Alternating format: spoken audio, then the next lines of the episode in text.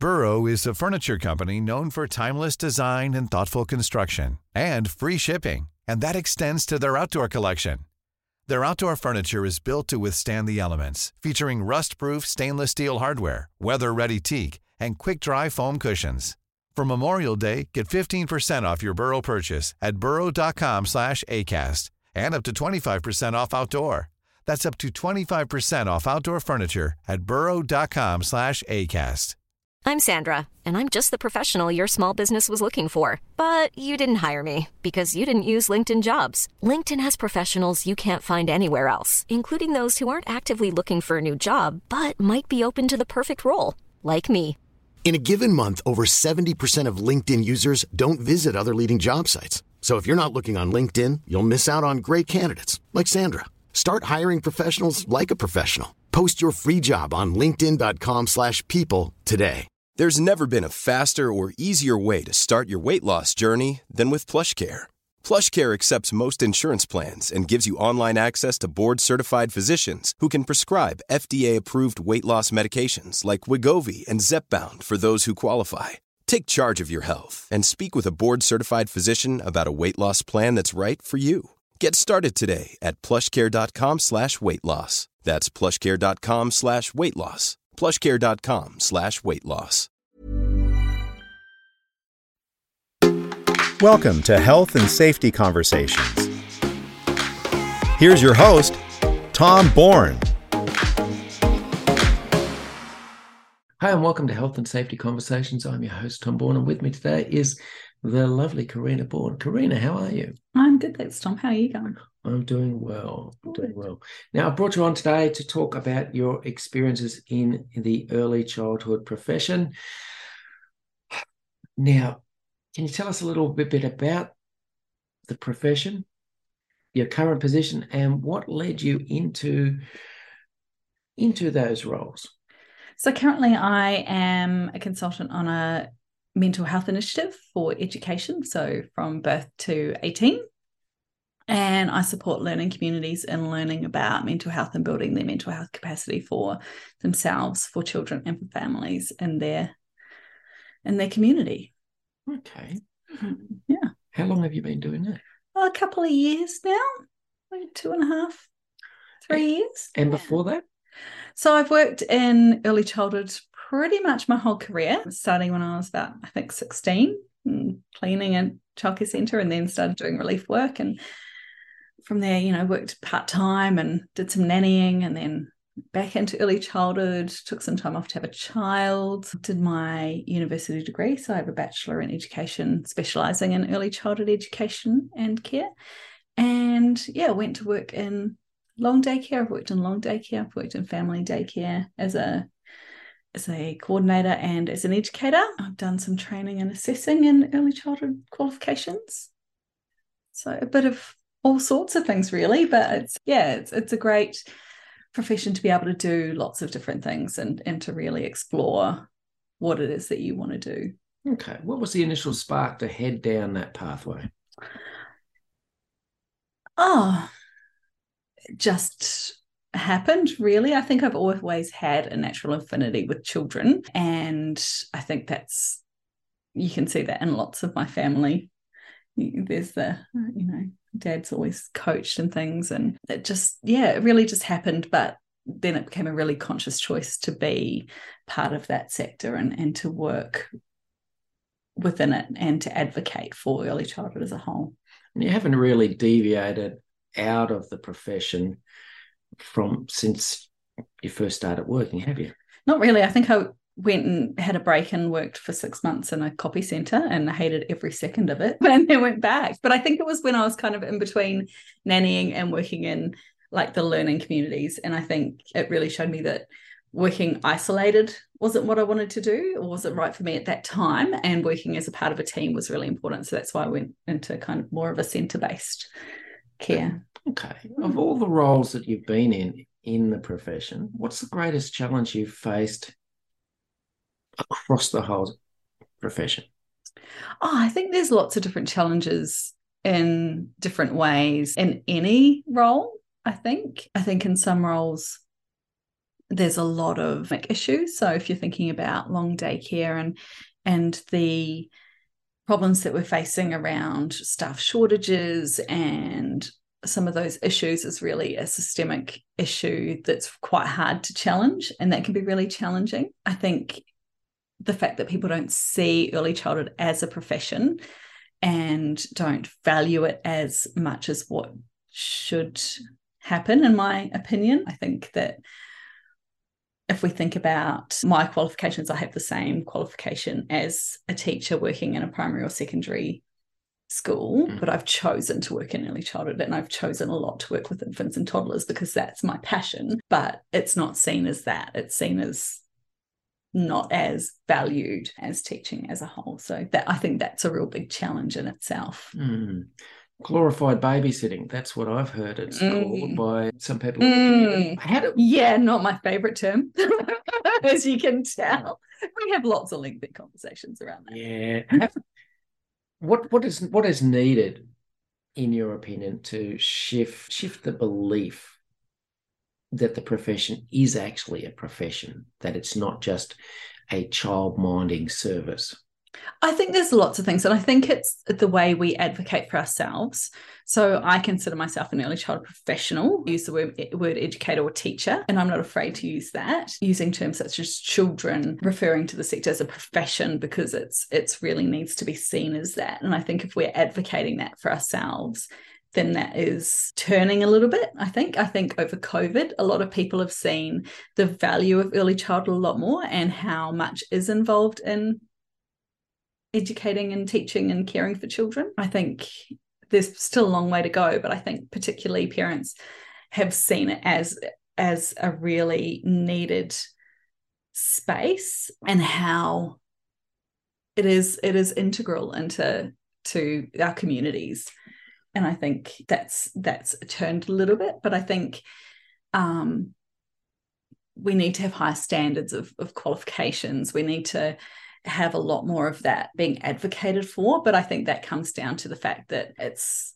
known as a very low paying role. It's mm. a very, it's not seen as something that, it, like I, I didn't go into early childhood thinking I was going to earn lots of money. Let's say that way. It's it's something you do for a passion and a, and a love for, but that's not enough. Love isn't enough to be able to commit to and to be able to do the job really effectively. And I think that's why we've seen a lot of people leave the sector because they can't afford to be in that role anymore or they've got multiple mm-hmm. jobs. I've heard stories of people leaving their roles as early childhood educators and these are diploma qualified people mm-hmm. are leaving because they can go and clean houses and get more money. Yeah. So like that's a real issue in itself that we want to have highly qualified highly knowledgeable, highly dedicated staff, but we're not paying them that we're not paying them what they need to be paid to be able to do the role effectively. Yeah, there's there's there's quite a few issues we can discuss around mm. that. Um, we'll try and take them one step at a time because I get well, there's a few issues there I'd like to bring up, but bringing it back to the safety perspective, mm. one of the great I don't know one of the interesting points that came out of COVID in the last two years was the need mm. for early childhood education for first responders, for the people who mm. keep society going while everyone else is quarantined, for the people who keep us all safe and have to and they can't work from home. Mm. But one of the issues, again, we saw with COVID was the problems with a, a, highly casual workforce, and then this came across a few industries. Mm. It was in security mm. with the hotels, it was with aged care with the workers, but also the early childhood profession, where people are working two or three jobs because mm. they can only get certain amount of days or hours here. They still have bills to pay, as you said. It's not a mm. traditionally high paid profession. Mm. And so you have people who are literally moving from one job site to another job site to another job site. And if any sort of pandemic is a breakout and they're unaware of infectious state at the time, you have the potential to basically infect a large amount of people who then literally go home and spread it to their families. And I think we also saw a large amount of staff just basically unavailable. And so we had a Mm. great demand, but not much volume of staffing. Oh, I think there are a lot of things that happen that that really challenged, and I think part of it is the fact that that funding was cut for early childhood organisations, so family daycare, long daycare. The funding was cut, Mm. and so some people could get JobKeeper, and that could supplement some of those funding cuts. But for some people, for example, if you were a family daycare educator, you were only able to charge a certain amount. So basically, you were doing all of the same hours of work, but only getting half of the, the income. And Mm. for a lot of people, that's not viable. They can't survive on that. Well, you know, families weren't attending, so they weren't having the income that they needed, but they still had families that they were trying to support. And it was a really hard time for a lot of people. And I think a lot of early childhood organizations, you know, really struggled in, in that respect. You know, there was a lot of people who had their hours cut who because there weren't enough children attending to be hmm. able to to pay enough everybody. So you know it, was- it, there were a lot of things that happened there. And i think yeah like that highly casualized workforce there are a lot of people in early childhood who are casual employees and might be working across different learning communities or be working part-time because that's what suits their families. And and you know that was a struggle Mm. i think in itself for some people. They couldn't be guaranteed work. So went out to different places and, and found work in other ways and haven't returned because they've discovered that actually it's a lot easier there's a lot more response um, there's a lot less responsibility working in other places than there are and they get paid more yeah so they haven't returned to early childhood because it's it's not viable for them anymore Yeah, is that is that is that one of the the the issues for the industry that it's almost seen as a revolving door type industry that we get people in, we get them qualified, they get experience, and then they leave. Oh, I think it depends. And I think it depends on why people have entered the sector in itself in the first place. I think there is a bit of that happens for different reasons. It might be family things that are going on, it might be that they're moving to different places, or just, you know, it, it really does depend. Or what happens is that people enjoy working on the floor and they're really great at what they do. So they get promoted into other management Mhm. positions or other positions where they're not directly working with children. So I think there's a lot of different factors that come into play around around a lot of that. Okay. Mm. Look, as for changing people's perceptions about the prof- the profession, I think you'd find there's overwhelming public support for better educated, better trained early childhood educators, Mm. so long as they don't have to pay the bill. Mm. And that that seems Yeah. to be the crux of the matter to me in Australia is we we want those higher qualifications. We want our children to be better educated. We want them safer at these places where we leave our children. But no one seems willing to pay the Hmm. bill. And whether it's through higher taxes or whether it's through greater contributions from families, no one seems willing to to to pay for the the quality that's Mm. actually required. They would like. Yeah, and it's a hard one because you know, and this is I think it's been going on for so long that it it doesn't. Yeah, there's so many things that happen because the other on the other flip side of that is families can only afford what they can afford. That's right. So you know, families can't afford often to pay more than what they're already paying. So you know where does that money come from? And i know in lots of different countries there's lots of different funding models. So you know there's a lot for us to look at that could work. And i know that this government in particular are really um, advocating for and putting in lots of great policies around affordable early childhood education and care. And i think that's great. One of my questions is probably you know why why is early childhood kind of in that social category rather than the education category? Why why are we seen as kind of more of a social issue and not an educational issue? Because when we're talking about early childhood education and care we're talking about that it's educating children. It's it's a teaching profession. It's Mm. something that needs to be seen as that rather than and it's really important for it to be seen as the opportunity for families to have care so they can go to work. And that's a really important part of what we do but it's also about the fact that we're educating those small minds Mm. you know we're planting those seeds. What we do in those first five years has implications for lifetimes. And you can't have children you know doing really well in primary and secondary school and not having a really solid base in early childhood because that's where a lot of those concepts and pre-mathematics concepts and you know all that STEM stuff, you know, that happens from a really early age from children. And playing water play and, and things. And we know that that's that leads on to concepts of you know floating and sinking and then we learn about gravity and like there's all of those things that happen that have to start somewhere and, and they start in those good good. infant um, rooms. Sorry and you know that this is my passion tom so you can't expect me not to get excited about that. That's all right. We will move past the the whole culture wars regarding the profession and we'll move on to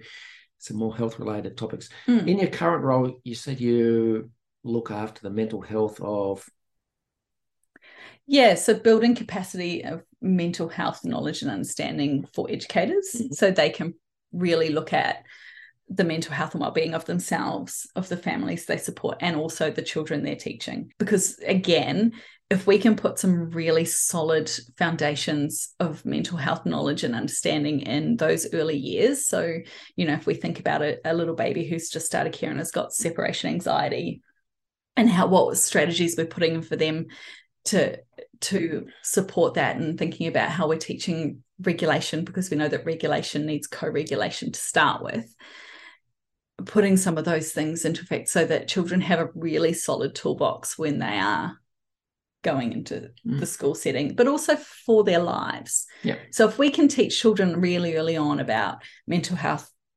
well-being and that it's really valued and as important as physical health then they're going to grow up knowing that.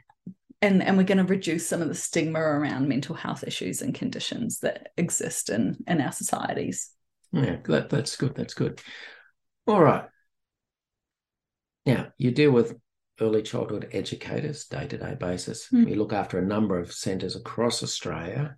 Mm. can you give an example uh, non-specific of some of the issues that are affecting your clients at this time yeah, so there's there's the main thing is staff shortages at the moment. There's a lot of staff shortages that are happening across the board. So, you know, that people aren't available or people are sick or yeah, just whatever's happening. And so directors are having to spend more time on the floor, which is great because I think that's a really important part of that role to be hands on and, and to really know what's happening for educators. But it's meaning that some of those other things aren't being done. So there's kind of that pressure of, I need to be on the floor, but I've also got all this documentation and I've got all these regulatory requirements that need to happen. So, you know, finding that that balance, I think that's a really big thing that's happening. I think, you know, there's there's it's it's really challenging for a lot of learning communities out there. Are we seeing greater demands on educators these days than they have had in the past? I think it's always been building. I think there are huge responsibilities for educators and, and learning communities. I think there needs to be. There needs to be a lot of regulation. There needs to be all that, uh, the stuff that's in place, how that's dealt with. And, and the extra things I think are really putting a lot of pressure on the workloads of teachers, educators, directors, team members. Yeah. Okay. Um, in your experience, what are some of the hazards and risks involved in the profession? Oh, lots. I think if we think about like mental health, you know, it, it's a very can be a really high stress profession. Mm. That you know, when you're if you think about the multitude of decisions that have to be made in a day, the supervision requirements, it's an emotionally, physically cognitively draining job some days and you would know that on days where you know i get decision fatigue. I would get decision fatigue because i just cannot make another decision because you've been doing that all day and, and really kind of understanding what's happening and you are always on always on the ball. You're always having to be there for everybody else and sometimes it's really hard to fill your own tank. So there's that kind of stuff that goes on. I think there's still a little bit of bullying that can happen in in some learning communities so you know it's thinking about those psychosocial hazards of how do we create a really mentally healthy learning community is really something that um, is more being advocated for. I think that that's it's still a challenge though. I think there's still some challenges because there's still some very old school thinking of that mental health is not as important as physical health. But there's also all those physical risks you know the everyday kind of things of you know your working environment where there's things all over the floor and you know trip hazards and and back injuries are huge. So i know that i have a terrible back and i can guarantee that that's from working in early childhood for so long and lifting and and all that stuff even though you're lifting all the right ways it t- still takes a, a, strain on on what you're doing. And yeah so there's that kind of thing. It does take a really high toll on your body. So learning about how to keep your body well and look after it and lift the right way and do all that sort of thing is really huge. Okay. There's probably lots more but those are the ones that come to mind. What how how how are how are how are hazards and risks and safety in general generally managed in an early childhood setting? So, early childhood in itself is highly regulated. We have a very comprehensive act that guides us all the time, and there are many policies and procedures that are in place to support our work. And I think that's really important and needs to happen. Think that there definitely are sometimes policies and procedures that are written by people who aren't living those policies and procedures. So I think mm. that's something that's quite a challenge in the fact that, you know, the people who are living those policies and procedures need to have a say in writing those policies and procedures. I don't think that they can't always be written in a head office and sent down, and that's how it's done but it's written by people who don't do that work every day. And but I think it's also a profession that evolves and adjusts and, and changes all the time. So, you know, there's always new theories and and things coming through. So how we integrate some of those best practices into our role is is really important. But there's lots of channels for that to happen. Okay. So is there any systematic processes in the places you've worked in for identifying hazards in the workplace? Yeah, well, we have really so any incident that happens in the learning in a learning community is documented. Mm. So whether that's children, whether that's educators, all of those are documented and sometimes they are reportable depending on what's happened and there are you know risk assessments that happen for everything pretty much. We have daily risks checks environment checks. We do and i'm thinking you know back to when i was running family daycare all the risk assessments that we had for everything. So we, i had a risk assessment for going in the car. I had a risk assessment for every park that we went to. I had a risk assessment for our environment. You know there's all of the usual you know floor um, evacuation plans and what do we do if there's a flood? What do we do if there's a fire? What do we do if Hiring for your small business? If you're not looking for professionals on LinkedIn, you're looking in the wrong place. That's like looking for your car keys in a fish tank. LinkedIn helps you hire professionals you can't find anywhere else, even those who aren't actively searching for a new job but might be open to the perfect role. In a given month, over 70% of LinkedIn users don't even visit other leading job sites. So start looking in the right place. With LinkedIn, you can hire professionals like a professional. Post your free job on linkedin.com slash people today. Hey, it's Ryan Reynolds, and I'm here with Keith, co-star of my upcoming film, If, only in theaters May 17th. Do you want to tell people the big news? All right, I'll do it. Sign up now and you'll get unlimited for $15 a month in six months of Paramount Plus Essential Plan on us. Mintmobile.com slash switch. Upfront payment of $45 equivalent to $15 per month. Unlimited over 40 gigabytes per month. Face lower speeds. Videos at 480p. Active Mint customers by 531.24 get six months of Paramount Plus Essential Plan. Auto renews after six months. Offer ends May 31st, 2024. Separate Paramount Plus registration required. Terms and conditions apply if rated PG. If there's a lockdown, what do we do if somebody comes to the door and is not safe what do we do in those kind of situations? So there's there's documentation around all of those that's done kind of initially but should be looked back on and, and regularly updated and adjusted for anything that's going on and happening and new things that happen. Does that answer your question? Kind of. Are they regularly gone and reviewed? Mm. or are we so busy that there's no chance we we can do that. We've we've already done 12 hour day. Do we do we make time for those reviews? Well we have to. I think that's really important. And i think anyone who values their work and their their teams will be doing that on a regular basis. But it's it's a bit more challenging when you do have you know it's not done always in your setting. It's, sometimes it's a blanket thing that's done for a lot of places and and so you don't have a lot of say in in adjusting those and and mm. making that work. But that's where you just do you do you do your own and you know what's happening and you know your children. Because I think that's another thing that we we don't promote enough is the fact that it's really important for children to learn what feels safe and what doesn't because without that knowing what they're capable of and being able to challenge themselves and take those risks they don't learn what that feels like. So you know if you've got a 2 year old who's challenging themselves on some equipment and you're there and you're supporting them and, and they can do that and they know what feels safe and they can go okay I, I feel safe doing this and then they can go okay i don't feel safe doing this but you're giving them that option of kind of going okay well this is where i feel safe. This is okay. Mm-hmm. this is doesn't so i'm going to kind of go back a step. If you can kind of really talk children through that and, and identify that and, and work around that and work with children in that and they know that feeling that feeling's going to stay with them if it keep continues if they're continuing to have that conversation. So what happens at the other end is you don't have a teenager for example going in a car with someone who's drunk driving. Mm. they're able to understand what feels safe for them and they're confident in saying this feels safe. I can do this or this doesn't feel safe. I'm not going to do this because they've learned that at a really young age. Okay. You talked about lots of risk assessment lots of procedures mm. that are put in place and you talked about they're not actually site specific they're general and then you, you try and adapt them.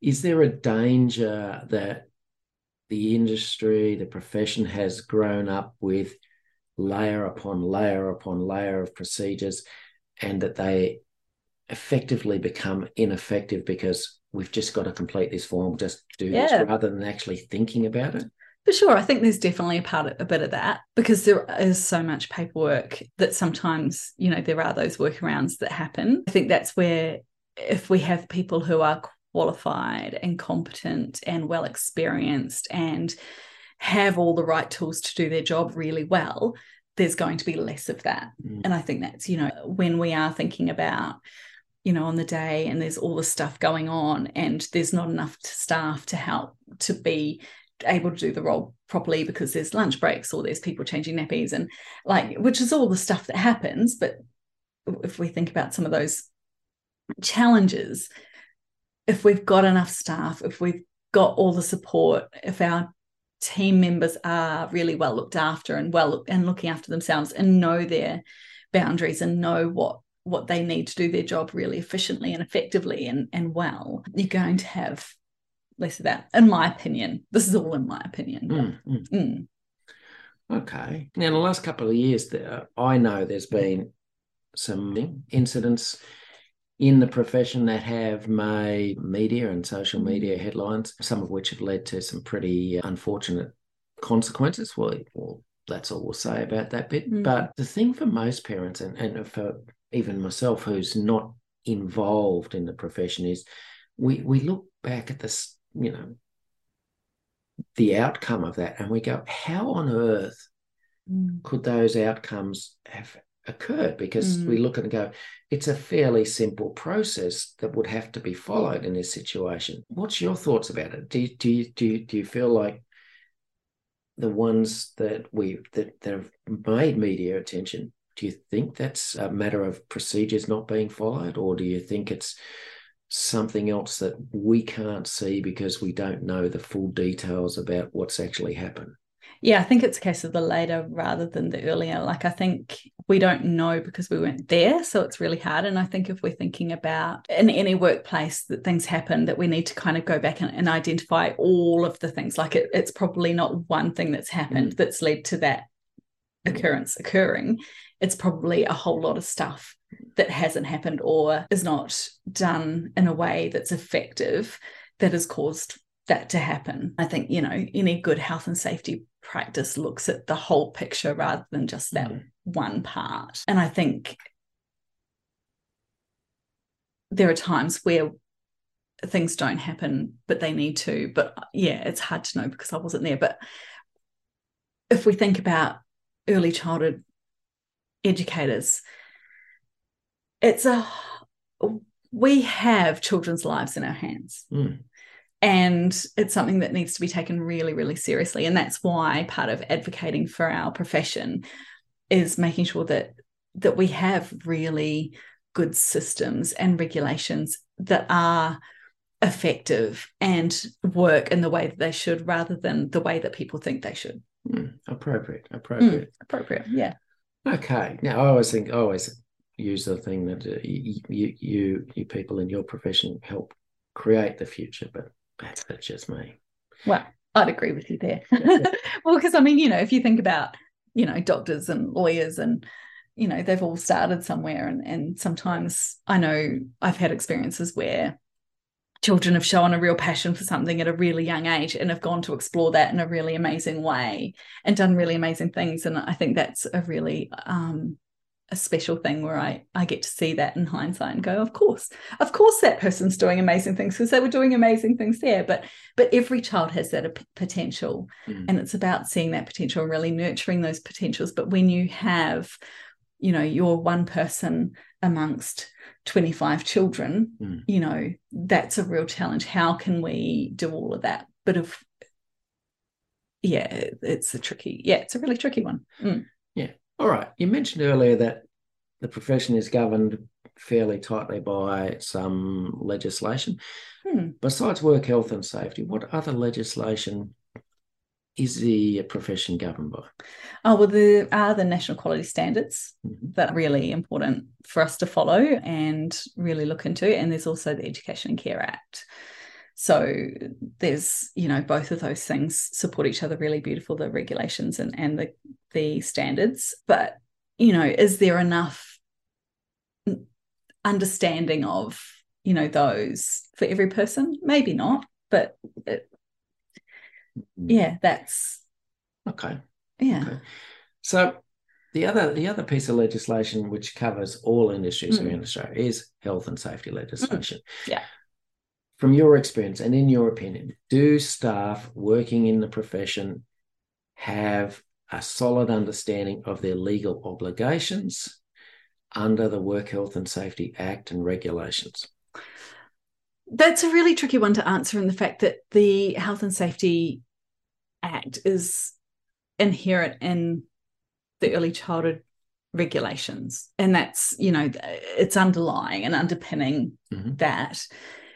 Do people look at the health and safety legislations outside of that? Probably not. But I think it's a really important part of what is happening. I think some organizations are doing it really well, but some organizations probably need to look at it in different ways and embrace it a bit more, I think. But yeah, it really depends on each organization and and what what that is. I think I know previous like up until probably the role I'm in now, I probably wouldn't have looked at the health and safety regulations and legislation in the acts because mm. I was focused on the early childhood regulations and the early childhood stuff. So that was where I focused my attention and knowing that there are such stringent regulations and responsibilities and legislation written didn't feel like I needed to but there are all of those overarching like the psycho- psychosocial thing aspects that probably need to be more highlighted and integrated into our everyday practice that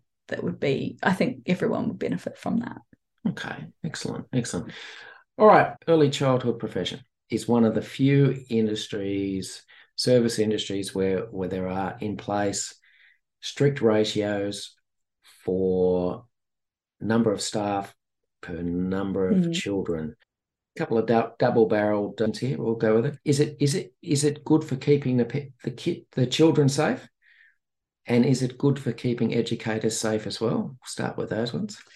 Well, I think there needs to be ratios in place, and I think they're really important. I think if we are looking at how those ratios are sometimes practiced or you know if we think about there's a term called under the roof ratio where they take over every, under everyone who's under that roof at that one point and they can can, can kind of go, okay, well, we've got enough staff for all of the children and that works. But what happens is, you know, if you're in an infant toddler room and your ratio is one to four, then that means there should be one educator for all of those children. So if there is someone, to, for example, changing a nappy or something, we still need to maintain those ratios because you can't be focused on that one child changing a nappy and i use that for like toileting or anything like that and still have you know and what happens is one person's doing that and you've got then the one to seven with the rest of the children and and that's a risk factor in itself. So thinking about you know how people implement those ratios is really important and how people are supported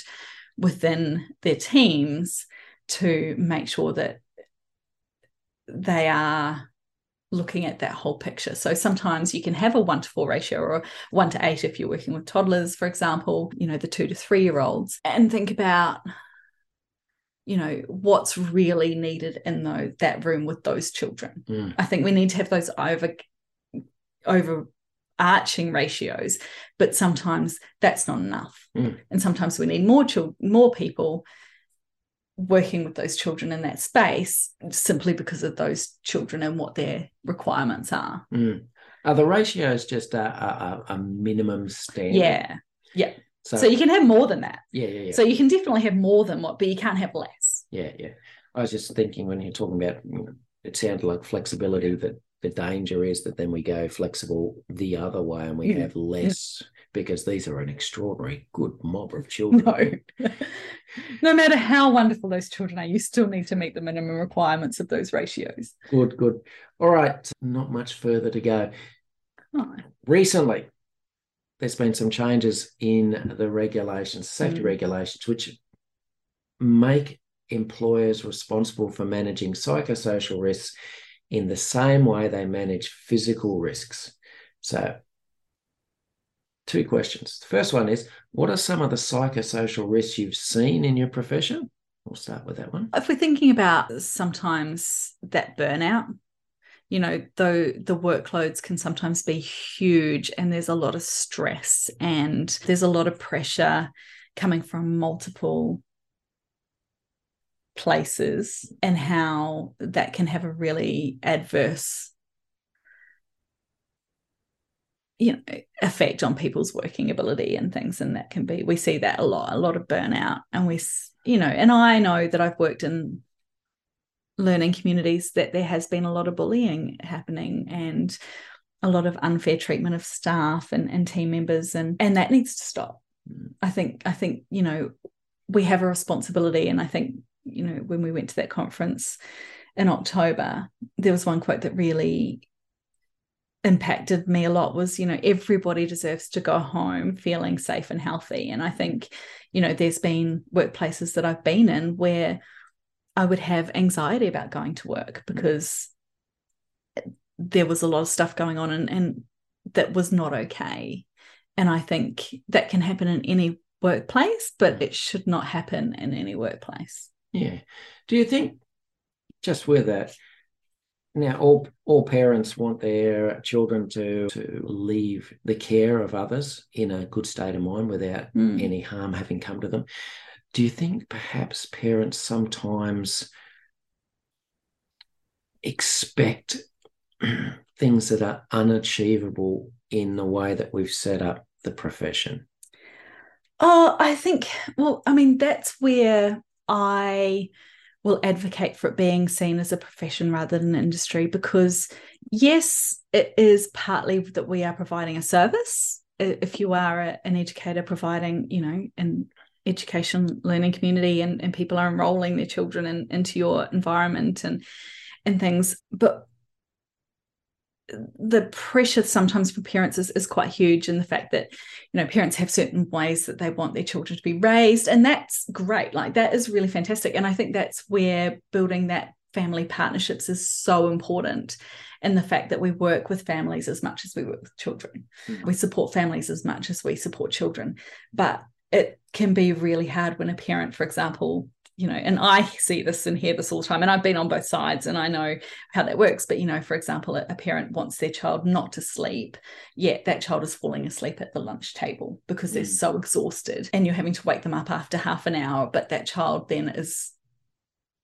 absolutely mortified for the rest of the day and, and can't cope with what's happening and and if children are tired they're not going to be able to learn if mm. a child is is overtired then they're not going to be able to learn all, all the stuff that can be learned in that environment. So finding that middle ground and, and creating those win-win situations is is sometimes really challenging. And i think that's where it's really important for people to find those right fits for them. So for parents to really kind of look at a lot of learning education models and, and think about okay well is this going to suit me am i better off having a nanny to come into my home or you know utilizing family daycare or going to a long daycare or looking at montessori or you know because there's a whole range of of way you know places that people can go to and find however in saying that there's not always the openings there's not always the spaces mm. and we're looking at that like people are on waiting lists for two years to get mm. to a learning community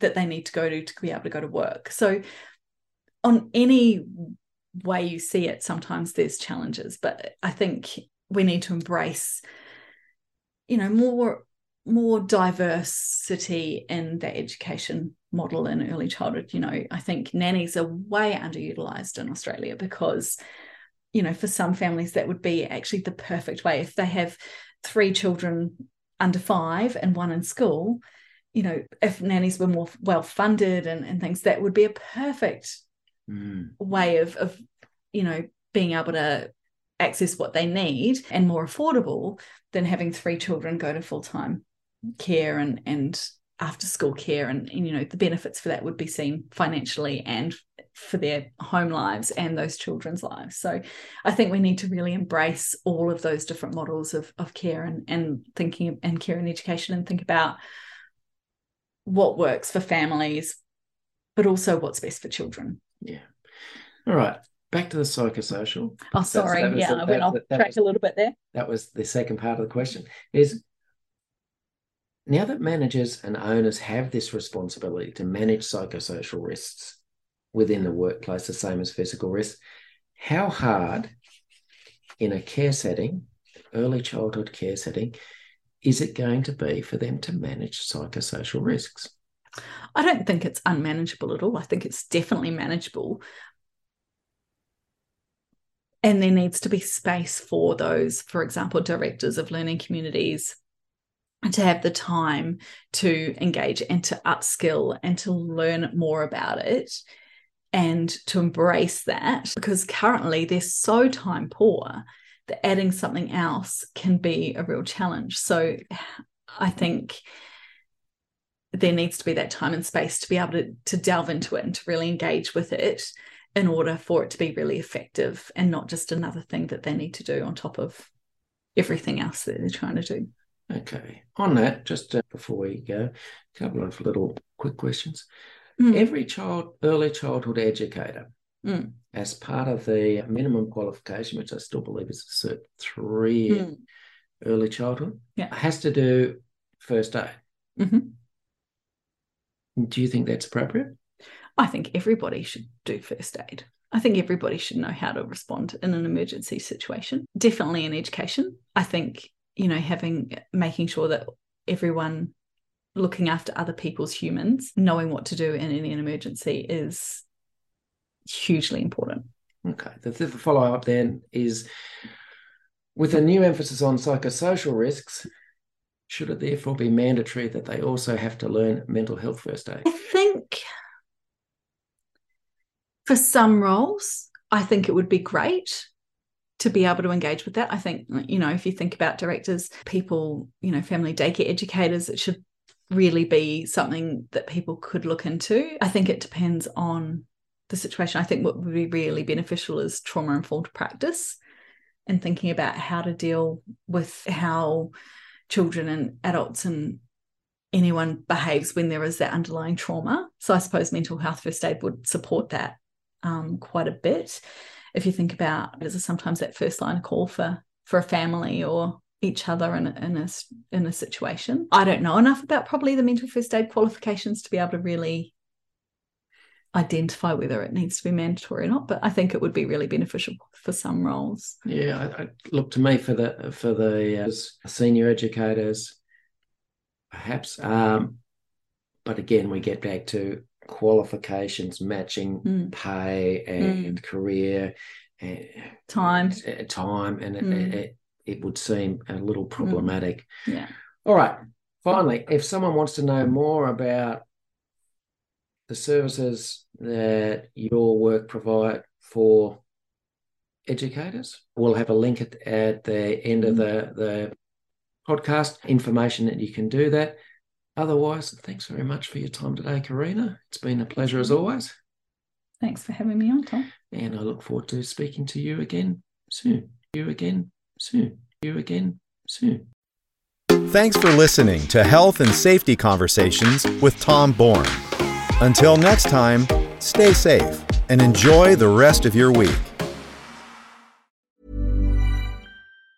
Planning for your next trip? Elevate your travel style with Quince. Quince has all the jet setting essentials you'll want for your next getaway, like European linen, premium luggage options, buttery soft Italian leather bags, and so much more. And it's all priced at 50 to 80% less than similar brands. Plus, Quince only works with factories that use safe and ethical manufacturing practices. Pack your bags with high-quality essentials you'll be wearing for vacations to come with Quince. Go to quince.com slash trip for free shipping and 365-day returns.